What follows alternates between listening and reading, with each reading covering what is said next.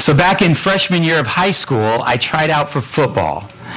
That was kind of my big thing. I really, I mean, I wanted to play football. I loved playing backyard football. I, I, I loved playing as a kid, throwing the old pigskin around and the running and the catching and the tackling and, and throwing and all of that stuff. And so, uh, freshman year, um, my parents finally conceded. They said, they said, no, we don't want you to play as a, you know, as a kid. We don't want you to play football in middle school. Once you get a little bit bigger, a little bit older, so you can handle this. I mean, it's a contact sport. Um, so as a freshman, I try out for football, and um, you know, I'm I'm probably one of the littlest guys on the on the team. Uh, just no doubt about that. I'm I'm just a little guy, and I'm I'm doing my best to try to try to figure this game out. But I, and I love the game, and I had I, I came to the game with with a few skills. But what I learned right away is that um, most of what football practice is about is not necessarily running plays and and you know scoring touchdowns and doing things like that. Uh, most of what football practice is about is drills. You know, I, I, don't. If, if you've ever played football, you know what I'm talking about. You're you're learning agility drills. You know how to move and how to cut and how to weave. Um, you're doing drills with your as a wide receiver with your with the routes that you run, so you can be in the right place at the right time to make a catch. Um, you're doing tackling drills. You learn how to tackle properly and safely and without fear, hopefully. And then especially there are those drills that we did at the end of every practice. Conditioning drills where we just ran and ran and we and we did push-ups and we did crab walks and we did bear crawls and you name it and we were just like why are we doing this at the end of the practice we've been here for 2 hours we're exhausted already and now he's got us running these drills up and down the field for the next 20 30 minutes a lot of us ask the question, why? Especially me. I thought, why in the world are we doing this? I, I want to play the game. I want to actually do it. I didn't understand all that was going on, but I did have enough sense to trust my coach and just do what the coach told me to do. And so kind of, a, you know, that be obedient to the coach. And, and, and week after week or day after day as we practiced, I got stronger, got a little bit faster, and got some aches and pains, um, recovered from those, and then came back and was able to play the game. I didn't understand everything, but again, as I said, the, the, what it came down to is just trusting the coach and, and doing the things that he said to do. Because he's been doing this a long time and he understands what we need. As a disciple, as a follower of Jesus, when I look out amongst us and I see uh, here a group of believers who are following Jesus, it's, it's very similar to that kind of concept. We don't always understand what Jesus is doing. We don't always understand what Jesus wants to accomplish ultimately in us. We don't always understand who he is and all about him. We might have a lot of question marks in our lives as disciples, as followers of Jesus. But as we obey, we learn to trust him. We learn that he's faithful. We learn that he asks us to do things for our good and for his glory and the good of other people. And to accomplish the mission, maybe we could say even scoring touchdowns and winning games in the spiritual life. So today, I want us to explore in Mark chapter 8 this idea of seeing clearly. Because really, what seeing clearly is, is about understanding. It's about understanding who Jesus is and what and what he has sent us to do and, and why we're here and why we're following him. So let's look together at Mark chapter 8, verses 22, and we're going to read all the way to verse 30 today. Verses 22 to 30. And if you're able and when you would like to stand with me, um, I'm going to invite you to do that as I read it aloud. And um, I'll read aloud. You can follow along with me in your Bibles or on the screen today. Mark 8, beginning at verse 22. And they came to Bethsaida, and some people brought to him a blind man and begged him to touch him. And he took the blind man by the hand and led him out of the village. And when he had spit on his eyes and laid his hands on him, he asked him, Do you see anything? And he looked up and said, I see people, but they look like trees walking. Then Jesus laid his hands on his eyes again, and he opened his eyes. His sight was restored, and he saw everything clearly. And he sent him to his home, saying, Do not even enter the village. And Jesus went on with his disciples to the villages of Caesarea Philippi. And on the way, he asked his disciples, Who do people say that I am? And they told him, John the Baptist, and others say Elijah, and others one of the prophets. And he asked them, But who do you say that I am? Peter answered him, You are the Christ. And he strictly charged them to tell no one about him. This is the word of the Lord. Would you pray with me? Father, help us understand today from this word what you would have for us, and that we ourselves will go away from here seeing clearly. Pray this in Jesus' name. Amen. Please be seated. Well, I want us to kind of talk about what it, what this passage teaches us about seeing clearly. And the first thing I want uh, to look at is that seeing clearly is a basic human need. It's a basic human need. Now, you are all sitting here today, and I think for most of you, your eyes um, see fairly clearly. Uh, some of you are wearing glasses, which means um, they don't see as clearly as they could without. So you got the glasses on to help you see a little more clearly, and that's um, and that's a good thing.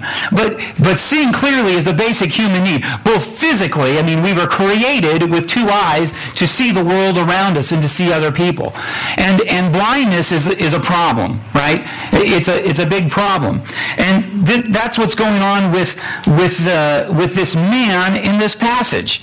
They came to Bethsaida, this little this little town, and it is probably a large village. Um, it's it's called a village twice in this passage, um, but there were many villages in this part of the uh, part of Judea and Galilee and and uh, Caesarea Philippi and the Decapolis, and a lot of these villages had a lot of people. Like they're like they're like more like Moxie plus size, um, several thousand people. But they came to this little village, um, and they and the people brought to him a blind man, and they begged him to touch him. Now, before we kind of unpack all of the, the story with the blind man and, and how Jesus healed him and the, and the process that it took. And um, before we get into all of that, it's important to understand where we've come from in this passage. Um, right before they come to Bethsaida, Jesus and his disciples had a conversation about leaven. Do you remember that? Last week we looked at this passage in verses 14 to 21 a little more closely. And in that passage, Jesus was asking his disciples in beginning in verse 18, having eyes, do you not see? And having ears, do you not hear? And then he ends that question and answer section with them with this, do you not yet understand? And that rhetorical question is ringing in their ears as they go to Bethsaida. Are we blind? Are we deaf? Having eyes, do we not see? Having ears, do we not hear? And so here, Jesus is, uh, is approached by some people with a blind man. They ask him, they beg him, they urge him. They, they, likely they're they're falling on their on their on their knees before him, saying, "Please help this friend of ours who has been blind. He's been blind a long time. Help him, touch him. We know that you can touch him and heal him." Well, why do you think Jesus is doing this here? Oh, and why do you think Mark, as a writer, throws this, this passage in there? Says, you know what? I need to tell that story. I need to make sure that my hearers hear about this blind man. Only Mark, in fact, this is, a, this is one of those unique stories in the Gospel of Mark. Now, Jesus healed many blind people, and you can read about, in fact, we'll read about one in a, few, in a couple of chapters. In chapter 10, Jesus is healing another blind man. And in, in the, all of the other Gospels, blind men are being, are, are being healed. Jesus restores sight. But this time and this place is very unique. And Mark is including it here because the disciples themselves had been blind to who Jesus really was. In fact, the reality of Jesus was escaped them because of their own physical needs that we saw in that last story. Maybe it was hunger, maybe it was the need to, to position themselves against one another, to be right. But this basic need of being able to see clearly is what's center stage for Jesus and his disciples. So, what does Jesus do? He affirms this basic human need. He affirms this need to see clearly by leading the man by the hand. He needed to be led by the hand, he wouldn't know where he was going. But Jesus takes and, and, and, and gets intimately connected with this man holds his hand, leads him out of the village, spits on his eyes, lays his hands on him, he does all of these things because he has compassion on this man who's in need, who has this need to see. So he treats him with compassion. He treats him as an, as, as an individual. He takes them away from the village so that his, his senses can be um, tuned into Jesus and what Jesus is doing for him rather than what all is going on around him. Jesus heals the man because seeing clearly is a basic human need. But it's also a process. Seeing clearly is a process. This is an interesting um, passage because you might ask the question like um, my daughters asked earlier this week. We, I read this passage with them and wanted to get some of their insights and questions about this passage. And the question was, well, why didn't Jesus just heal it? Could, couldn't he have just healed him like that? He didn't need to spit on his eyes, lay his hands on him, and then, and then in verse 25, lay his hands on him again? Why does he do that? Was there a problem with the man's faith? Did they not? Did, did he not believe? Did he not have enough faith? He only had enough faith to be partially healed. Uh, did did his friends not have enough faith? Uh, those are those are some of the questions, and and honestly, uh, Jesus and Mark here in, in, writing this story, he's not get, he doesn't want to answer those questions. He's not interested with that. What he's re- really interested in is what Jesus is doing. And Jesus in his persistence in healing this man. I don't know if you've ever tried to heal a blind person, but I hear it's difficult. And so maybe the point here is that it is difficult to see clearly. And seeing clearly does not happen overnight. And if we take that into the spiritual realm, you can see how, I hope you see clearly how true that is. That we don't automatically understand everything. When you put your faith in Jesus, um, did everything look different, feel different? For some of you, it may have. For some of you, you're thinking, gee, that was so long ago. I would like to see more clearly now. I'd like to understand more now. I've got more doubts now than when I first believed. i am going through more difficult circumstances now than I did when I put my faith in Jesus as a child or as, as a young adult. Seeing clearly is a process. It's difficult. It's gradual.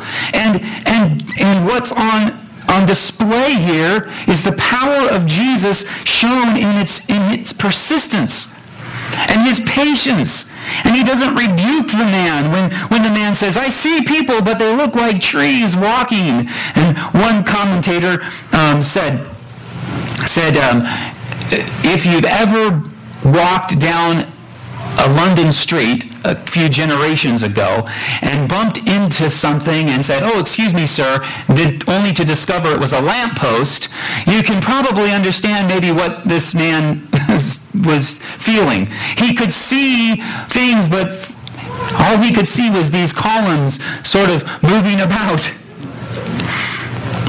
Trees walking about. He doesn't, Jesus doesn't rebuke him for that. Well, you don't have enough faith. I'm done with you. Jesus persists with him. He's patient with them. And he touches them, touches him again.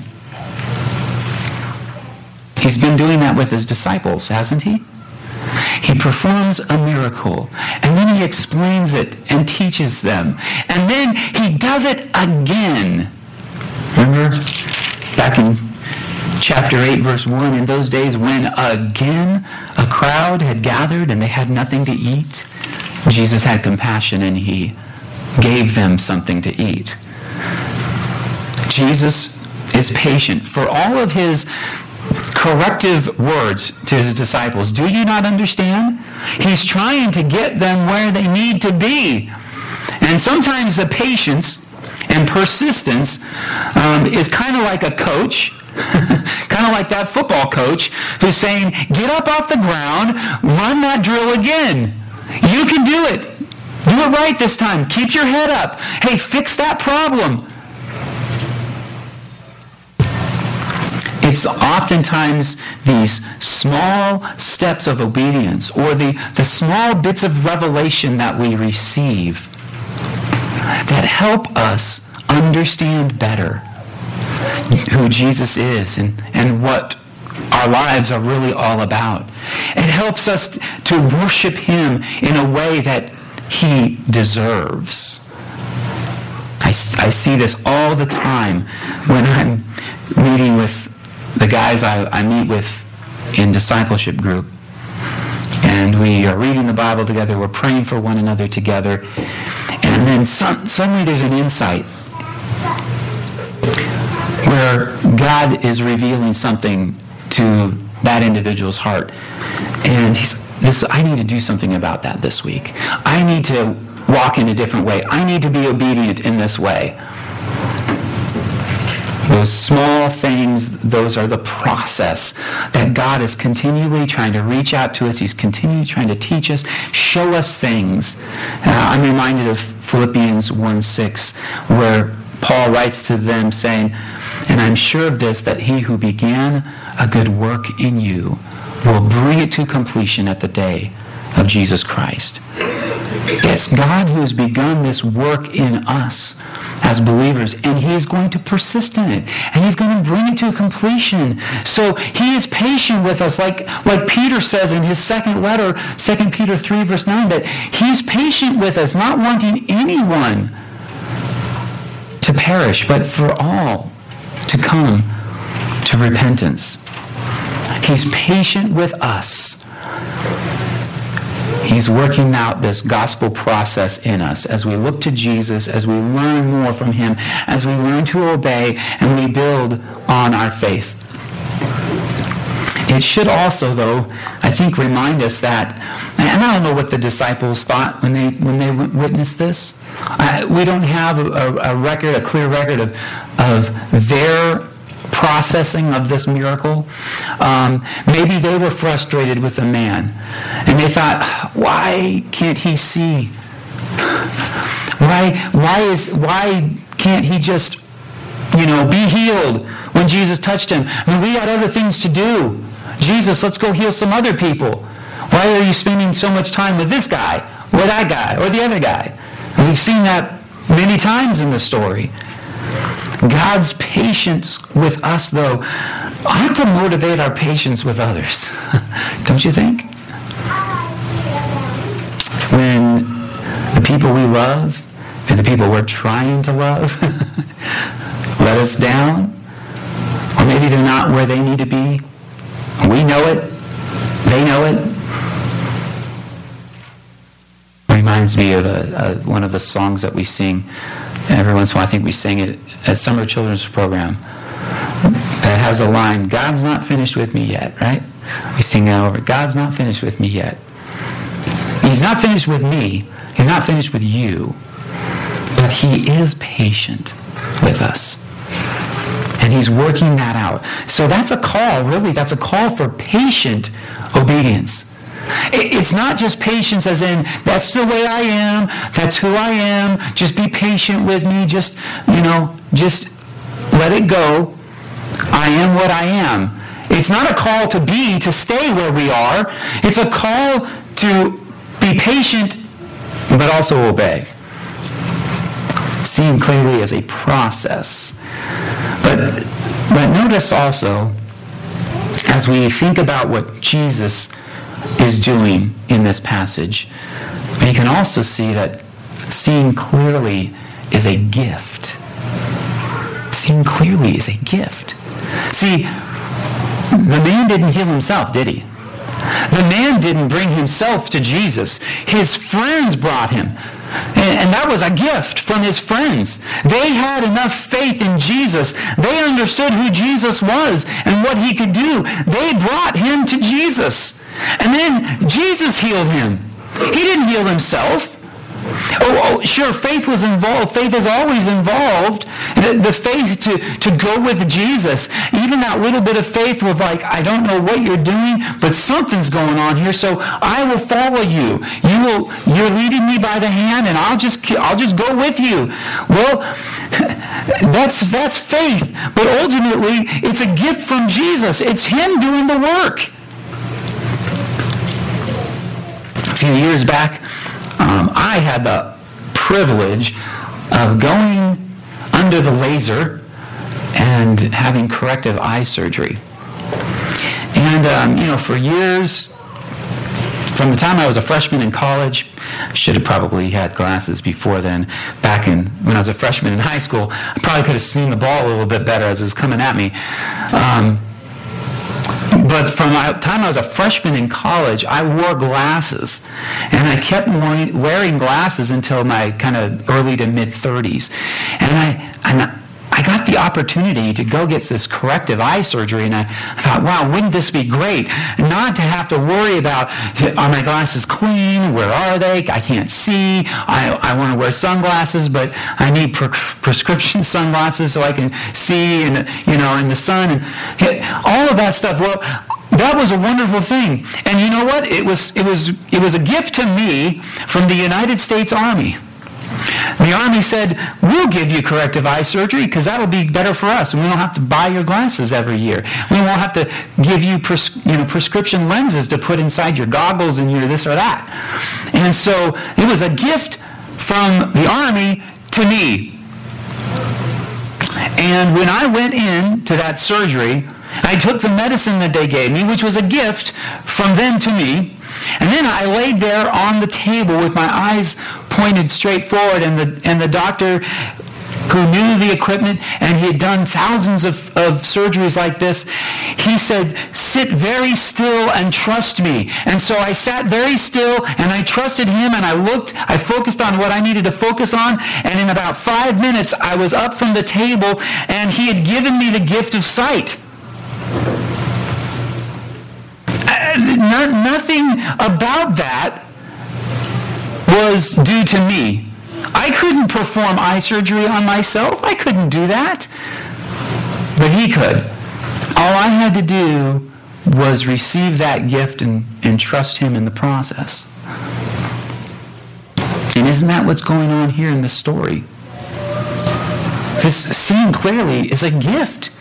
It's Jesus who's doing it.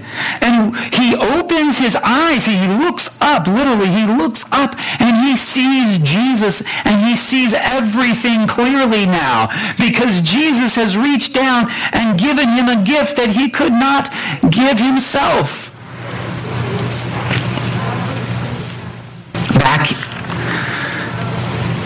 Chapter ago, at the end of chapter 7, remember the deaf man? The man who was deaf, he couldn't hear, and he also couldn't speak plainly.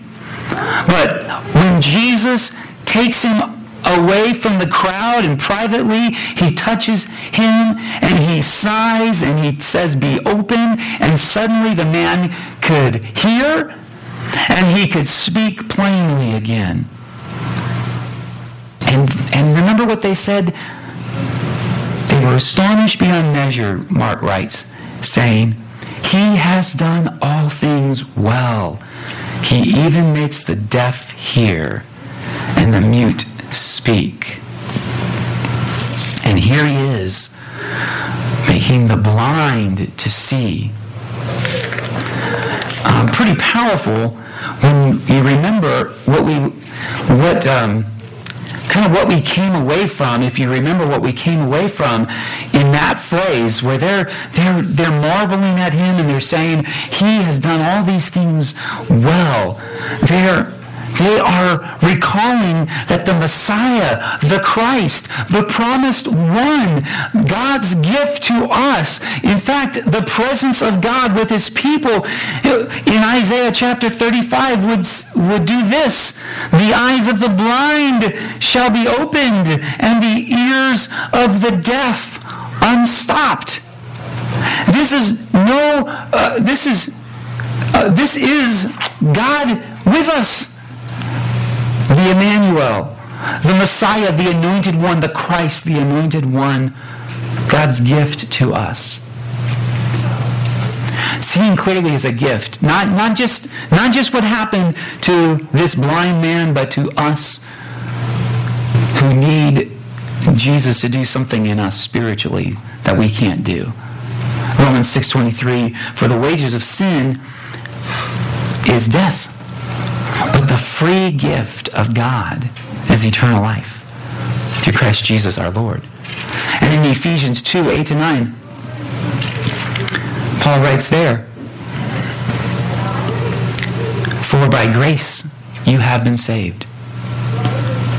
And this is not from yourselves. It is a gift from God. Not a result of works so that no one can boast. Hmm. One, one thing about seeing clearly is that we've got to acknowledge that it's God at work. That it's a gift. That Jesus is a gift for us. That our understanding of him is a gift. That if you've come to faith in Christ, it's a gift. That if you're growing in your faith, it's a gift. Jesus has done, done something and is doing something in you that is from him. And when you're discouraged and you're frustrated, remember that it's a gift. And when you're dealing with difficult circumstances or relationships and, and life isn't where you want it to be, remember that your salvation is a gift. That what you have is a gift. It's a gift for us. It's also a gift for others maybe what we could do as we think about this and think about Jesus and think about him being a gift for us, maybe we could practice a little bit of what these men do. These people who brought a blind man to Jesus. You know, maybe if, if we see Jesus clearly, we will be motivated to bring others to Jesus. Like he is. Like these men here. And maybe that's the gift that we give to somebody else. The gift of his presence with them. The gift of his of his salvation. The gift of the word preaching and teaching to them. So you might first of all pray intercessory prayers. Pray for those people that you've given up on Pray for those people who des- desperately need to see clearly who Jesus is. And pray for them. And keep praying for them. And then bring them to the places where they're going to come in contact with Jesus. To the worship gathering, or the missional community, or a discipleship group. I just had a friend of ours um, tell me just the other day, hey, I talked to that friend of mine that I've been wanting to invite to do one-to-one Bible reading with me. And he said, yes, I'm interested in that. And I'm like, yes, bring people to Jesus, right to the Word of God, so that they can hear. And so Jesus can, can touch them and help them to see clearly and have that gift of new life that they need That's their basic human need. Seeing clearly is a basic human need. Seeing clearly is a process. Seeing clearly is a gift. And if we see Jesus clearly, we will be motivated to bring others to Jesus. But this fourth thing leads us into the last little paragraph there. That seeing clearly means seeing Christ. Seeing clearly means seeing Christ.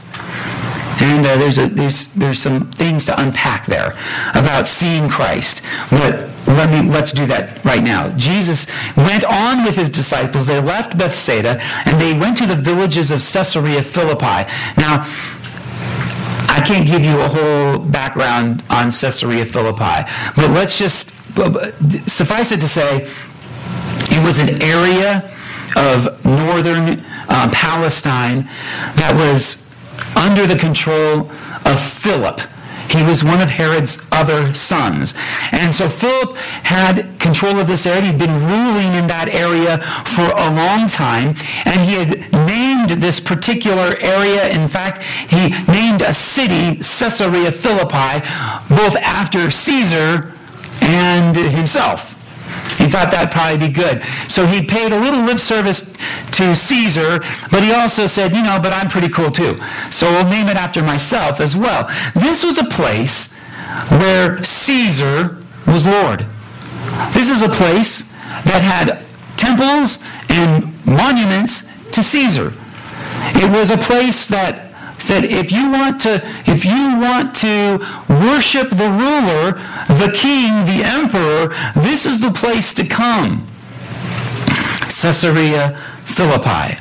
So while they're there and while they're seeing this, this city and this place and, and they're, they're on the road, on the way to through all of these villages in this area, um, Jesus takes time to check with his disciples. Who do people say that I am? What do they say? Well, they say similar things to what they were saying a couple chapters ago. Some of them think you're John the Baptist come back to life. Some of some people think that you're Elijah. Um, kind of raised again, like the new Elijah, or maybe one of the other prophets. In, in Matthew's gospel, he adds maybe even Jeremiah or one of the other prophets.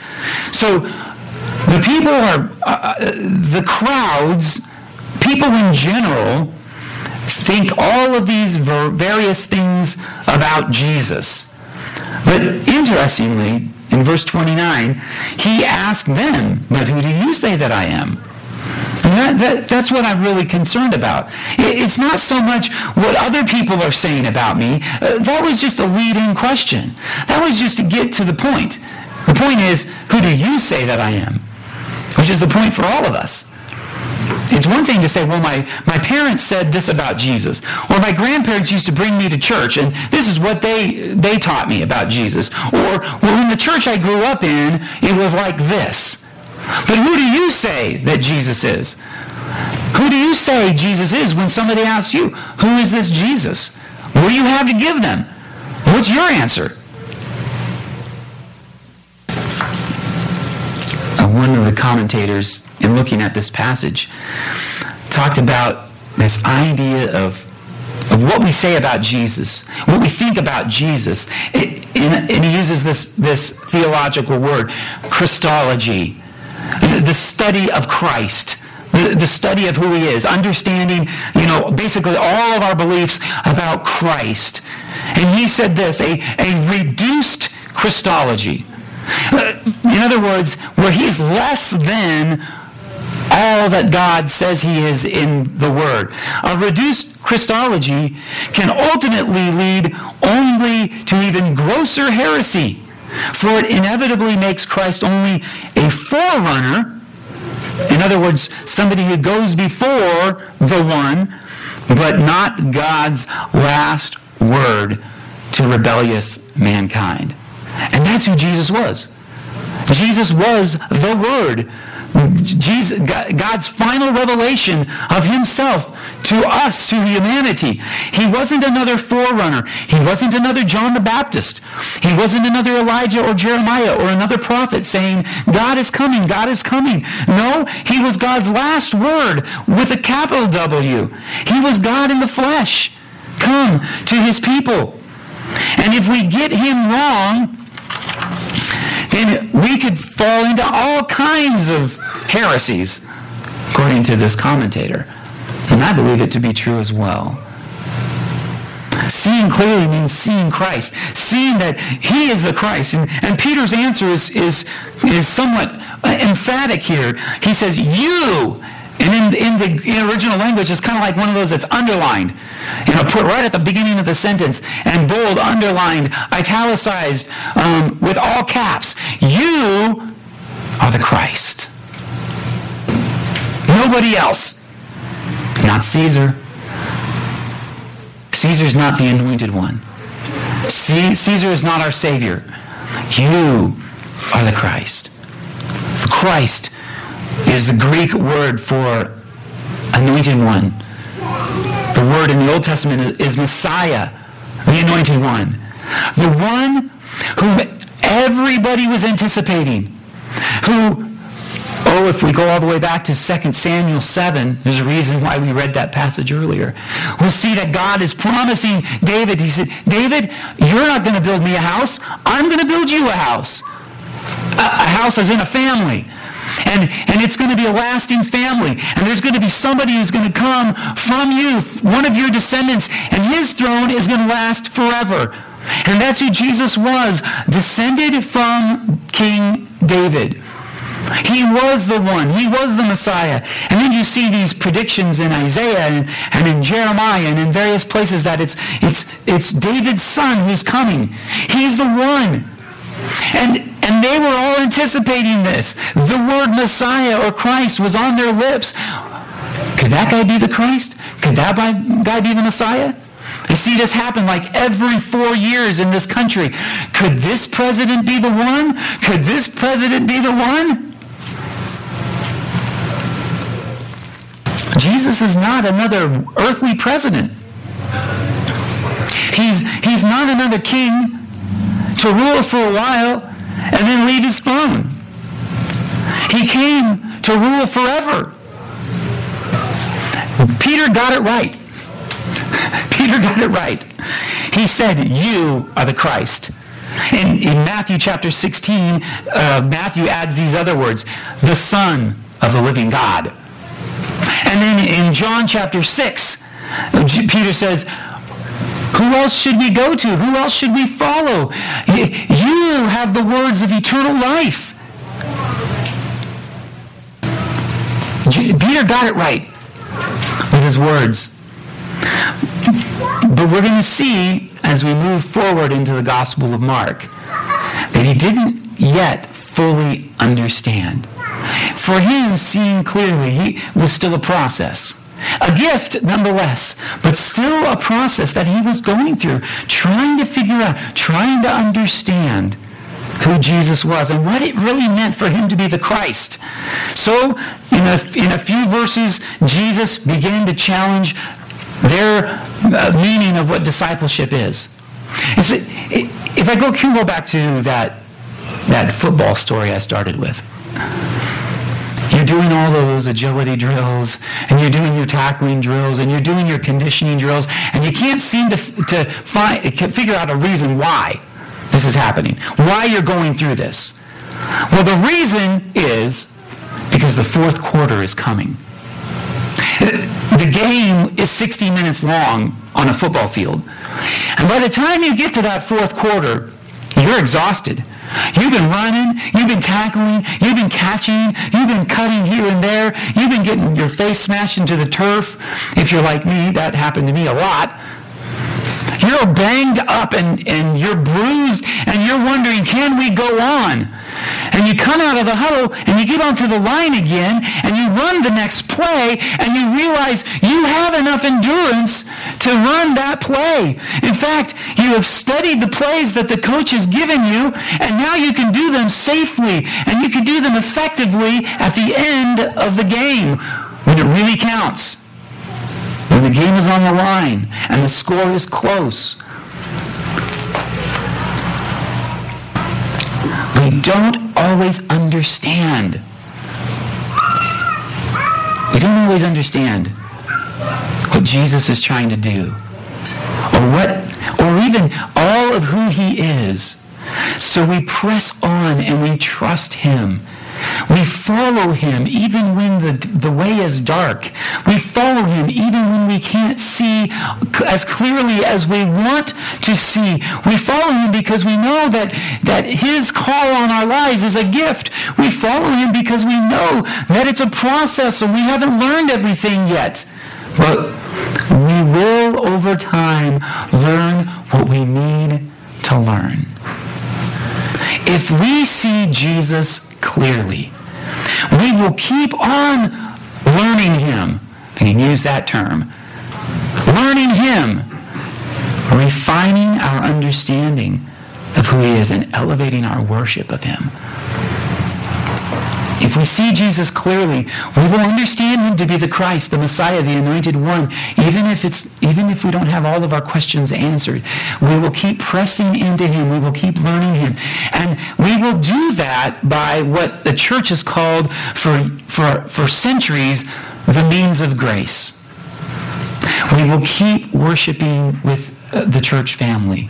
We will keep disciplining ourselves to be in the Word, to read the Bible, to pray, to serve other people, to serve with the gifts that He's given us. We will keep using the means of grace to learn Jesus, which is all about discipleship, obedience to Him. So, if we see Jesus clearly, we will keep on learning him, refining our understanding, and elevating our worship. And as you saw earlier, if we see Jesus clearly, we will be motivated to bring others to Jesus as well. So where are we at?